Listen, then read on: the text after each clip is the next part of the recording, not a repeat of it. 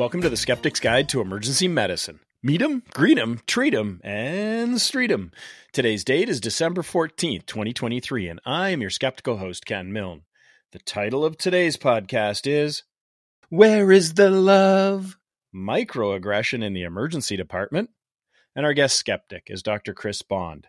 Chris is an emergency physician and an assistant professor at the University of Calgary. He is also an avid FOAM supporter and producer through various online outlets, including right here as a faculty member on the SGEM Hop. Welcome back to the SGEM, Chris. Thank you, Ken. Nice to chat with you again. Hey, did you see I got my Cybertruck? Are you serious? Yes. Unfortunately, it is the 1/18th scale model of the Cybertruck. But hey, that's the best I can do right now until my real Cybertruck comes in 2024. Fingers crossed. I'm going to throw a rock at it. I'm sorry. I have to check it. I'm still planning to wrap it in black and put big Batman symbols on it to even add to the feeling that my wife has expressed many times. Ken, that is so ugly. I'll never drive it. Oh, she's on to me. Mission accomplished. You should put a bat symbol right on the bat logo, right on the hood. Oh, right on the hood. Yeah, oh, that'd be so sweet. But we're not here to talk about Elon Musk and my Cybertruck. I've been waiting for years. We're here to talk about a hot off the press paper. So give us a case. A 57-year-old Chinese woman presents to the emergency department with chest pain. She speaks some English, but it is her second language. It's a very busy day, and you proceed to ask her questions in rapid succession. You roll your eyes when you must repeat yourself a few times and ask in a louder and louder voice in order to get a response. Well, patients' experiences of care are associated with health outcomes and may impact perspectives of emergency department care and patient recovery process. Perceptions of discrimination in healthcare are linked to delays in seeking medical treatment, non-adherence to clinical recommendations, and mistrust of clinicians and the healthcare system in general. Now, we've looked at one of these issues, and that is with deaf and hard of hearing patients in the ED on SGEM 383. Microaggressions are discriminatory behaviors that may be subtle or unintentional, but may disempower affected individuals, leading to differential care and worse healthcare outcomes. Discrimination, implicit bias, and microaggressions are common in healthcare encounters involving persons from marginalized groups. Microaggression and discrimination towards patients have been studied in other healthcare settings, but there's really been little research done specific to the emergency department. The ED is a unique part of the healthcare system due to its inherent chaotic environment. Certainly, we have time constraints and a lack of prior patient-staff interaction. All right, I think we've set the table, Chris. What's the clinical question for today's episode? How can patient perceptions of microaggressions that occur during an ED visit inform potential interventions and prevent future occurrences? And what's the reference? Patient Perceptions of Microaggressions and Discrimination Toward Patients During Emergency Department Care by Punches et al., Academic Emergency Medicine, December 2023. And we don't tend to pull any punches when it comes to our critical appraisals. Out. So, as this is a qualitative study, and I'd like to express we do not do enough qualitative studies on the SGEM, and I am actively seeking out more qualitative studies because I think they can really contribute to our knowledge base. But when we do qualitative studies, we used a modified PICO question. We changed that PICO a little bit. So this is just a peek. So what was the population? Just a little peek, no O. I love it. The population was adult English-speaking patients visiting one of two urban emergency departments in a Midwest U.S. city. And the I is for interest. So what was the interest we were looking for? We were exploring patient experiences of discrimination during their ED visit. And then the C stands for context. So in what context? The context was improving patient care and reducing microaggressions from ED staff. All right, so this is an SGEM Hot Off the Press episode, and it's my pleasure to introduce Dr. Lauren Southerland. Lauren is an associate professor in the Department of Emergency Medicine at Ohio State.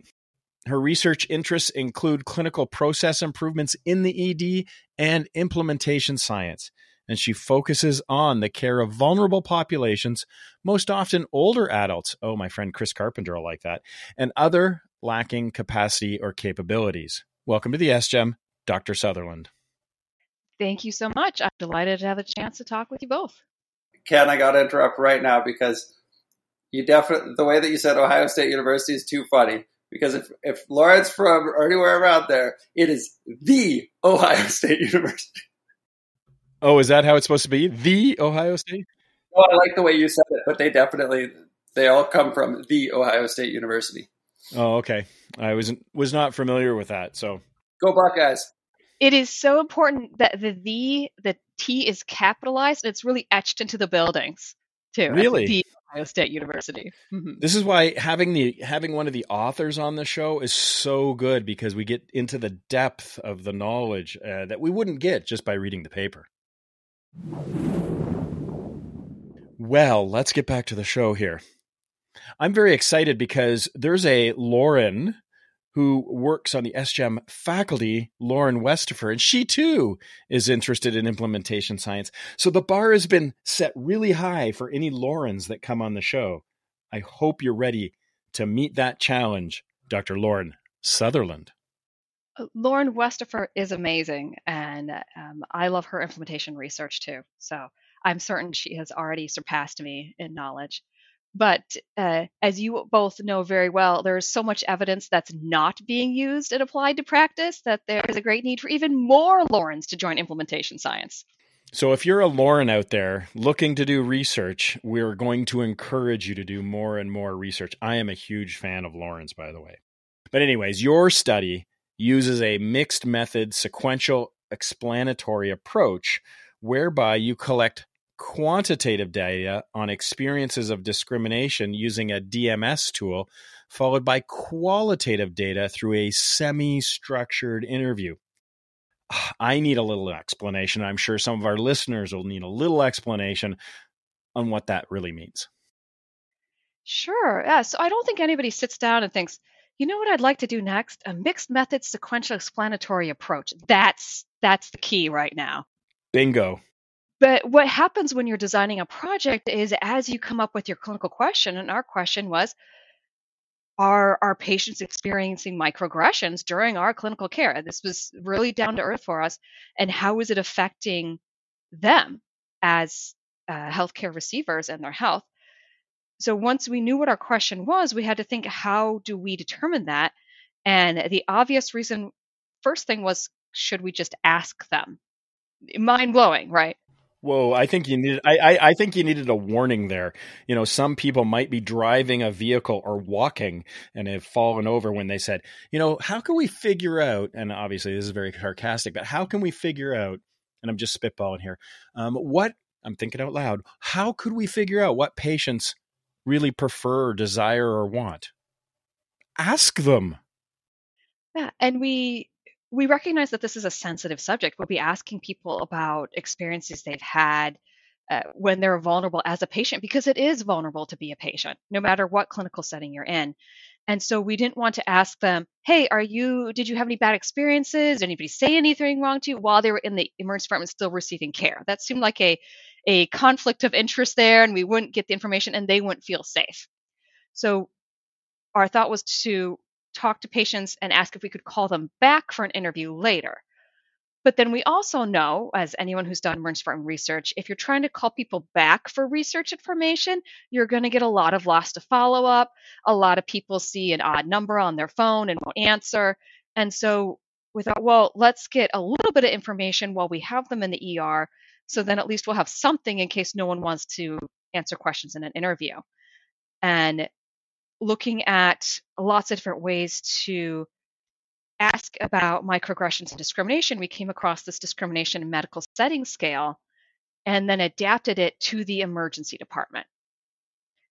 And that gave us a quick quantitative scale that we could do that were like ours, that they could fill out without someone on the other side of the curtain hearing them say, oh, yeah, this person did this. We still have some curtain rooms and chairs, even though we try to see people out of nice, beautiful ED rooms. But we wanted them to have the privacy and the ability to respond the way that really showed their feelings. And so once we realized that we were going to have this two-pronged approach, then we could sort out as a team, how are we going to analyze this? How can we make sure that our interview then also goes over the same questions that the quantitative data does? Thanks, Lauren. Can you give us the conclusions to your paper? I could read you the conclusions from the paper, but honestly, what struck me the most is that I learned more about my own research biases. I went into the study on biases and microaggressions with some preconceived biases that I didn't know about. I thought we would hear a lot of stories of gender and racial discrimination, and some of that occurs in the ED, definitely. But many of our participants felt like they were judged on other factors, which I hadn't really thought about before, including their appearance, their age. Either people thought I was too young or too old. As a geriatrics researcher, I should have expected ageism to show up. Additionally, the patients were overall very understanding of the pressures of the ED and attributed many of the comments to people being overworked or overstressed, which was a kind way to say that we get a lot more leeway from our patients than I would have expected. Finally, the quantitative data didn't always match up to their qualitative interviews. Sometimes on the discrimination medical setting survey, they endorsed discrimination, and the survey clearly said on this ED visit. But when interviewed, they were recalling past visits and past healthcare experiences.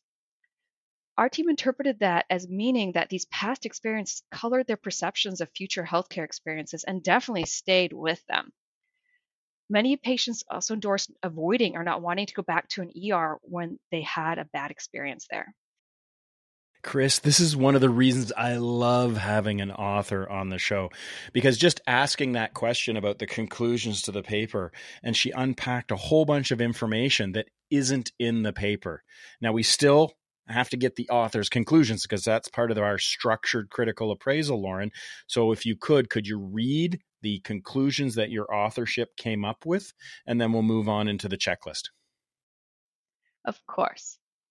Patients attributed microaggressions to many factors beyond race and gender, including age, socioeconomic status, and environmental pressures in the emergency department. Of those who endorsed moderate to significant discrimination via the survey response during their recent emergency department visit, most of them described historical experiences of discrimination during their interview. Previous experiences of discrimination may have lasting effects on patient perceptions of current healthcare. System and clinician investment in patient rapport and satisfaction is important to prevent negative expectations for future encounters and to counteract those already in place. So what we're going to do now is we're going to go through a special checklist that's been developed for qualitative research. So Chris, you ready to go? Let's do it. Okay. Was there a clear statement of the aims of this research? Yes, there was. Is a qualitative methodology appropriate? Absolutely. Was the research design appropriate to address the aims of the research? Yes. Was the recruitment strategy appropriate to the aims of the research? It was. Was the data collected in a way that addressed the research issue? Yes, it was. Has the relationship between the researcher and participant been adequately considered? This one I'm not completely sure about. All right. And how about ethical issues? Have they been taken into consideration? Yes, it follows the correct checklist. Do you think the data analysis was sufficiently rigorous? Yes. Is there a clear statement of findings? There is. And the final question, how valuable is the research? I think this research is particularly valuable in that it is emergency department specific as opposed to other similar research within this field. All right, so let's get into the results section. They approached 94 potential participants with 52 consenting to participate, and 48 of the 52, so 92%, completed that DMS scale. There were 30 participants who completed a follow-up interview. Of those completing the DMS scale, 26 or half of them reported some moderate or significant discrimination during this ED visit. Their data was broken up into quantitative and qualitative data, and we'll go through both of those, starting with the quantitative data.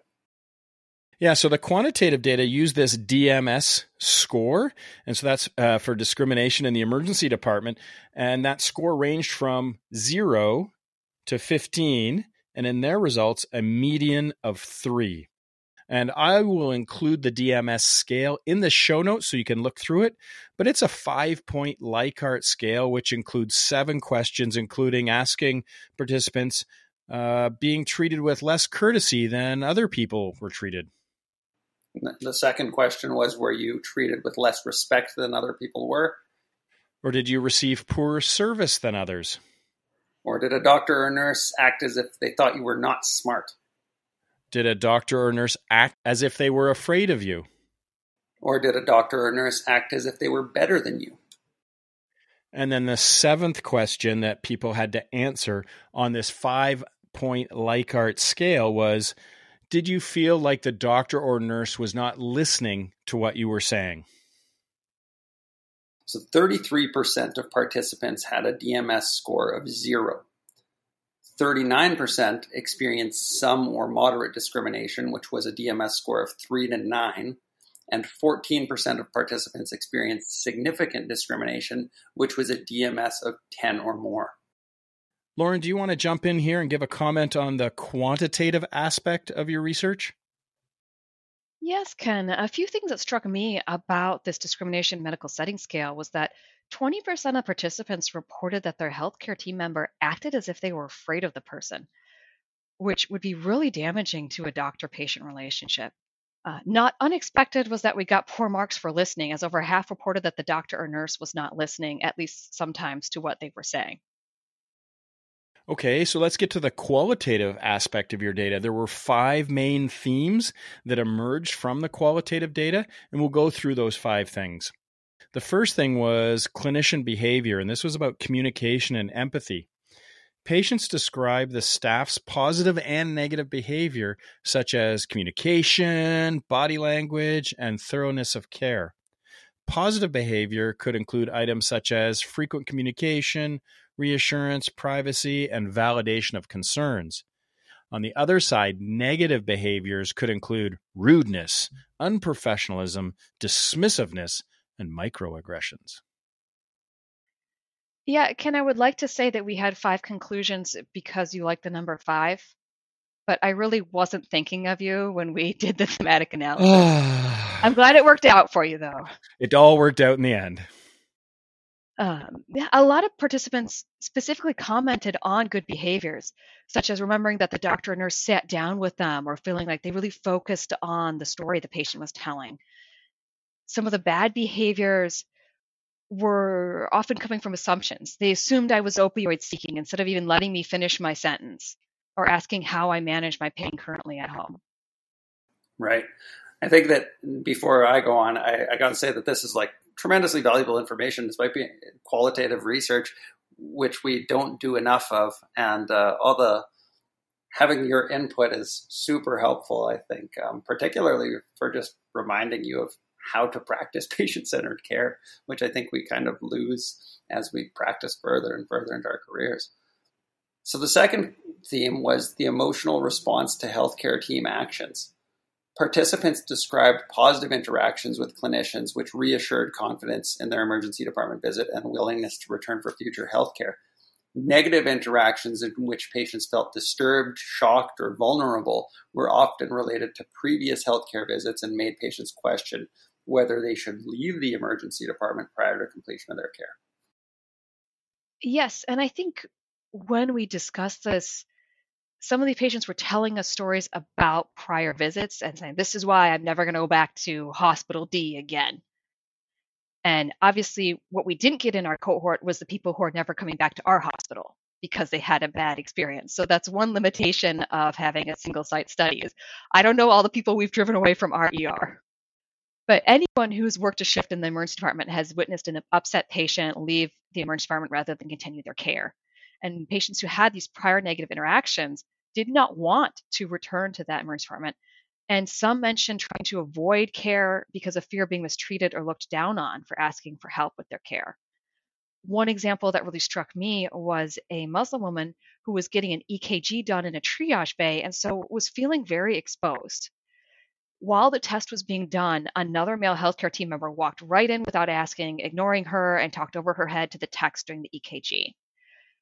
So there she was, feeling exposed and ignored, as if her opinion or comfort didn't matter.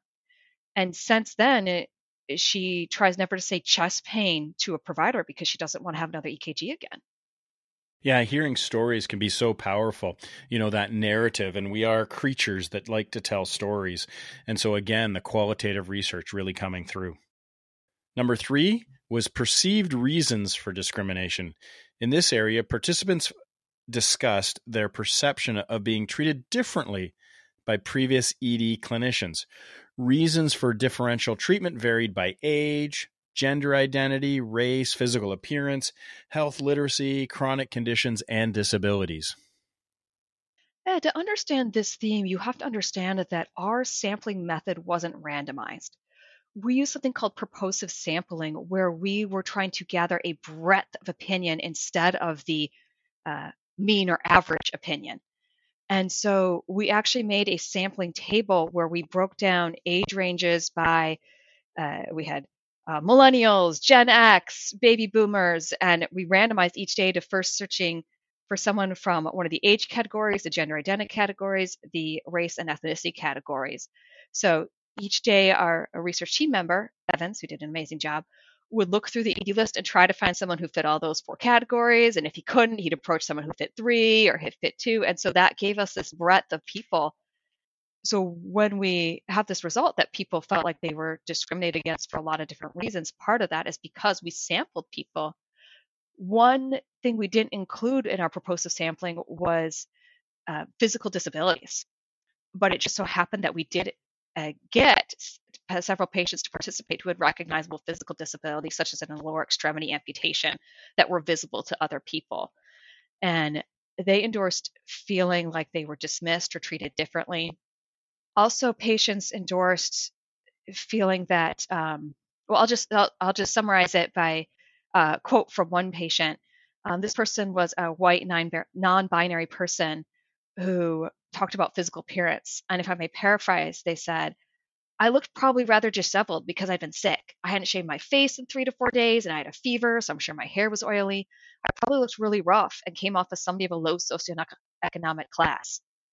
That person felt that they were treated differently because they weren't as polished as they normally were in their physical appearance. Having to rush to the ED from work or in the night and not being able to make themselves feel presentable, people felt that they were judged for that. Can you clarify, on your table, did it actually say Gen X, Gen Y, okay, boomer, or was it actually ages? We left off the okay, but yes, that's in table 1. The environmental pressures in the emergency department was the next theme. So participants described the setting and general atmosphere of their emergency department encounter, which often provided context to the clinician behaviors described in the interview.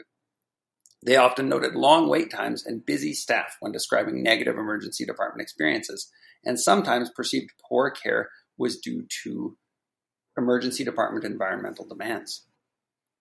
Yes, some of the negative experiences were during waiting room waits. And I'm sure there's not an emergency department in the country who in the summer of 2021 didn't have some long waiting room times. Also, triage in the waiting room is a place where there's a clear element of judgment as we try to use algorithms to justify who goes first and who goes next. But when you have 40 people waiting, sometimes it comes down to the squeaky wheel or who looks more sick to the nurse. So it's a place that is almost set up for our unconscious biases and microaggressions to occur. So I was not surprised to hear stories that occurred in the waiting room.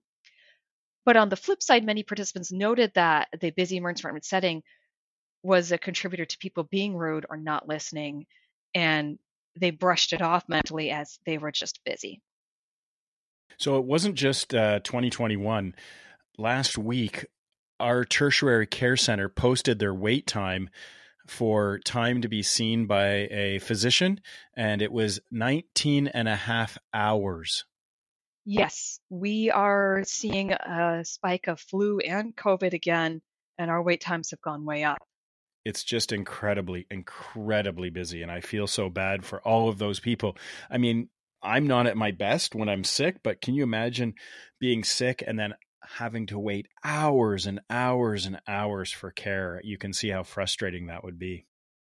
The fifth and final point was about patients being hesitant to complain.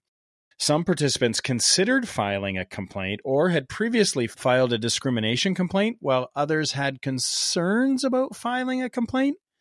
Concerns about filing a complaint included not wanting to identify staff members, not feeling that the complaint would be acted upon, or feeling that their medical care would suffer if they brought up a concern.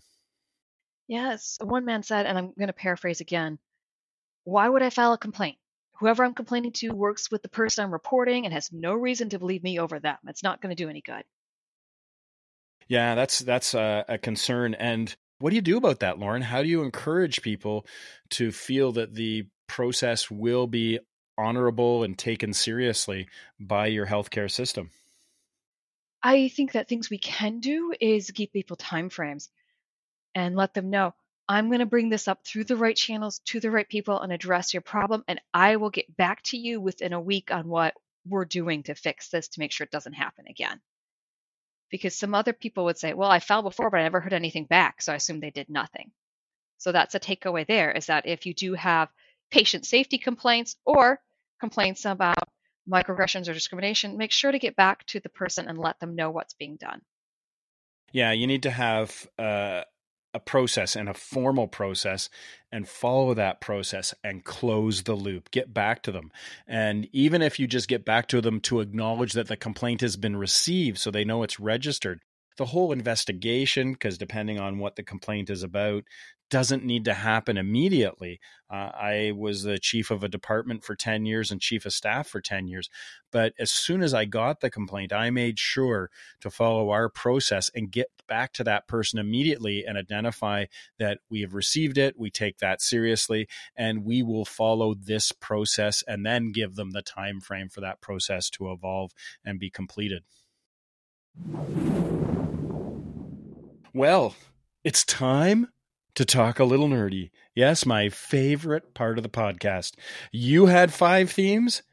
Guess how many questions we're going to have for you, Lauren? Ooh, is it 5? Winner, winner, chicken dinner. All right, so let's go through those 5. The first thing is about external validity. Your patients were recruited from 2 large urban EDs in the United States. How do you think your results would reflect smaller centers, other parts of the United States, or even other parts of the world? So I think this relates back to our purposive sampling process and the types of people we pick to interview. Because we sampled for breadth of experience and for diversity, we can't say this is an average experience, or it can be generalized to whatever % of ED patients have an experience like this. We can only say that these events happen in the emergency department, and they probably happen in most emergency departments, at least in the United States. Experiences may differ in smaller emergency departments who have shorter wait times, maybe more homogeneous areas where the population doesn't have as much diversity, or it could differ in other parts of the world where there may be culturally different doctor-patient relationships.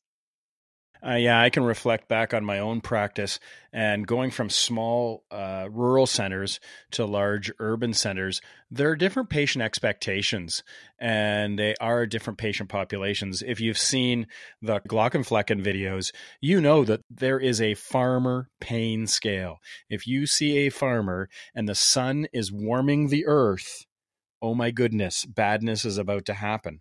And I've traveled to other countries and made comments with regards to presentations, and people have looked confused. And that's because there are different expectations with that doctor-patient relationship when people come to the emergency department. So I think while there can be some general themes, there probably are some contextual, local things that happen as well.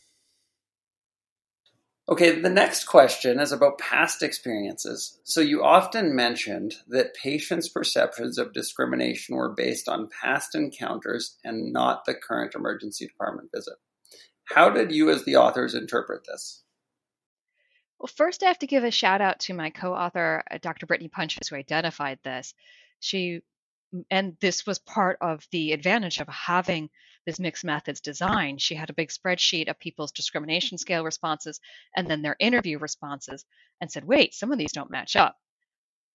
And one of the things we had done is to prevent the interviewer from coming into the interview with a bias. The interviewer didn't look at the discrimination medical setting scale right before coming in or adjust their interview based on these scale responses. So if we do this again, we may try to do that so we can tease this out a little bit more and then ask people specifically if they're thinking about their index emergency department to visit or other times in the emergency department. But I think bad experience in healthcare, or even, as we know with microaggressions, multiple microaggressions add up to big bad experiences, and that is internalized. And it affects our stress levels and it affects our willingness and our understanding of future healthcare needs. I've already told you that the Talk Nerdy section is my favorite section of the podcast. The methodology section is my favorite part of the paper. So I want to dig into a little bit of the methods here. So this is looking at data collection and sample size. Can you walk us through an example of how the data was actually collected? And do you think the sample collected was adequately reflective of the general population? Yeah. So again, we use this purposive sampling. So we weren't reflective of the general population, but we are reflective of patients who do come to the emergency department. And the data was collected by a research team member going down to the emergency department and talking with people in a quiet, private space. So not in the middle of the triage bay or out the waiting room. And then asking them if they were interested in talking about a study. Because one thing we developed when we thought about this study is we didn't want to traumatize anybody. Asking people to talk about bad experiences and potentially traumatic experiences, that was one of our main issues, is how do we do this in a way that doesn't cause recurrent trauma? And so we tried to do it in a private way, in a very open way, and allow them to stop at any time. And we did have some people say, no, I'm not interested in talking about that topic. Our sample size, when you are doing a qualitative study, you think about how many different experiences will you need to have to be able to generalize off the data you're given. And so we actually built our sampling strategy and our sample size thinking that we wanted at least 3 people in each of the buckets we had made. So if I had an American Indian, Alaskan Native who was male and Gen X, then that was 1 in each of those checkboxes, and we tried to sample until we got at least 5 checks in each box. So then at least we had some people with those characteristics, and I wasn't relying on one individual to give their opinion and represent everybody who had similar aspects to them. So when you talked about buckets, that made me think of a song about crab in the bucket. Were these crabby people that you put in the buckets because they wanted to complain?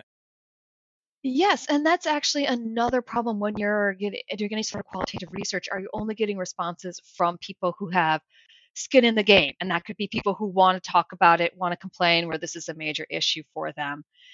And there's not a good way to stop that. What we did do is we kept a screening log so we could compare the people who declined to participate demographically to the people who did participate. And it was a pretty close mix. So we weren't getting only people with certain characteristics and people of other characteristics were declining. Yeah, because I can see the tension between wanting to get a breadth of experiences, not just getting the average experience, but also not doing such selection bias that you're only getting people that are naturally complaining. Yes. And so that there's some tension between those competing aims. Yes. If everyone had joined just like me and then white, cisgendered females who were millennials, we would not have had as much interesting information. But I do like to complain. So if you're doing a qualitative study and want a complainer, count me in. The fourth question is about non-English speaking patients. So one of the inclusion criteria was the ability to speak conversational English. How do you address this significant limitation for discussing discrimination in non-English speaking populations? Yes, this was a big limitation that we talked about. And because this was an unfunded study and none of our team members spoke other languages fluently enough for interviewing them about a sensitive topic, we weren't able to hire translators to be a part of the study team. However, if this ever goes to a point where we can get more funding, investigate it more thoroughly, I would want to hire some medical translator time. At my institution, we see many patients, and the most common languages for translation are Spanish, Somali, and Arabic. Yeah, I'd say that one of the places I work at, this just made me think a lot about this topic, was during COVID, it became normal to use a language line, which I don't know if you use a language line, but it's having somebody who's a translator who is not a family member.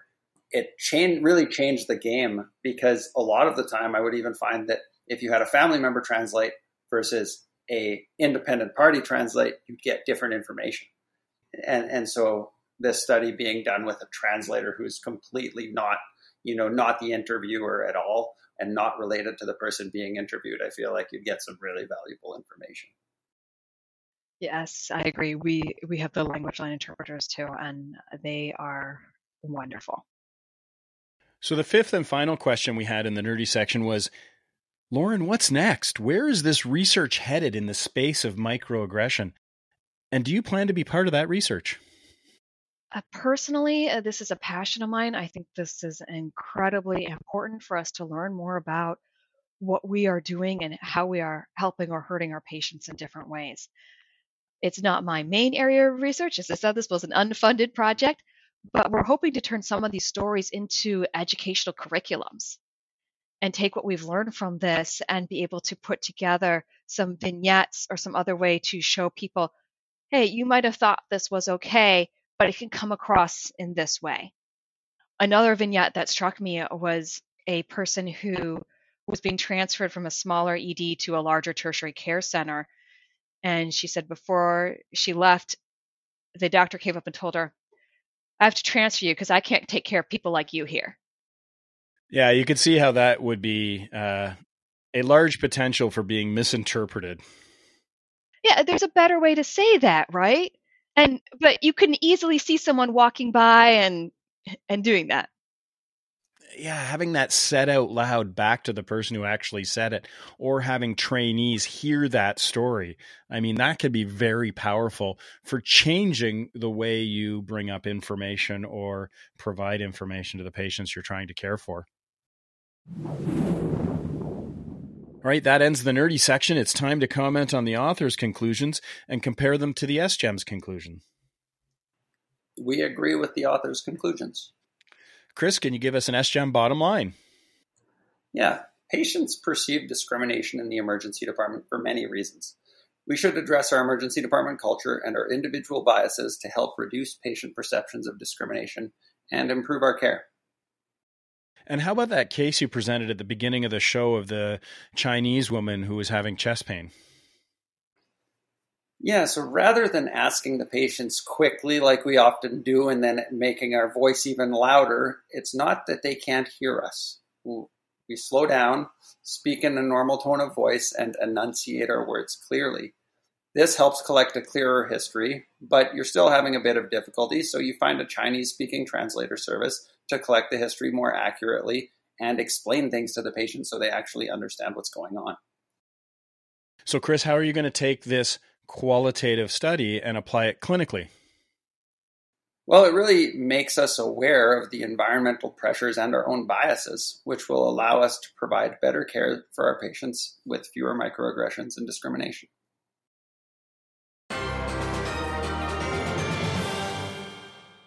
It's time to announce the Keener contest winner, and last week's winner was Guilherme Rezner. He knew that approximately 20% of Americans live in rural areas. What's the question this week? Who coined the term microaggression? Oh, well, that's a good one. If you know who coined the term microaggression, then send an email to thesgem@gmail.com. The first correct answer will receive a cool skeptical prize. Now it's your turn, SGEMers. What do you think of this episode on patient perceptions of microaggressions and discrimination in the emergency department? Tweet your comments using the hashtag SGEMHop, or X them, I guess. What questions do you have for Lauren and her team? Ask them on the SGEM blog. The best social media feedback will be published in Academic Emergency Medicine. Also, don't forget, those of you who are subscribers to AEM can head over to the AEM homepage for CME credits on this podcast and article. Well, thanks, Chris, for doing the show. Hopefully next time we talk, I will actually have my Cybertruck. That would be amazing. I just remembered I actually put myself on that list, too. I don't think I need it, but I'm on that list. And, Lauren, I understand before you go, you want to do a dad joke. I do. Thanks again for talking with me about this important topic. Are you ready for this? Oh, I am always ready for dad jokes. Why did the skeptic suffer from high blood pressure? Lauren, I don't know. Why did the skeptic suffer from high blood pressure? Because he was taking everything with a grain of salt. Love it. Next shift, I'm using that one.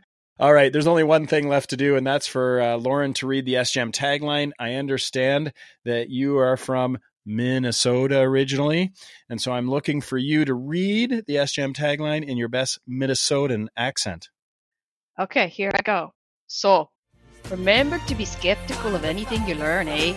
Even if you heard it on The Skeptics Guide to Emergency Medicine. For sure, buddy. Oh, for sure.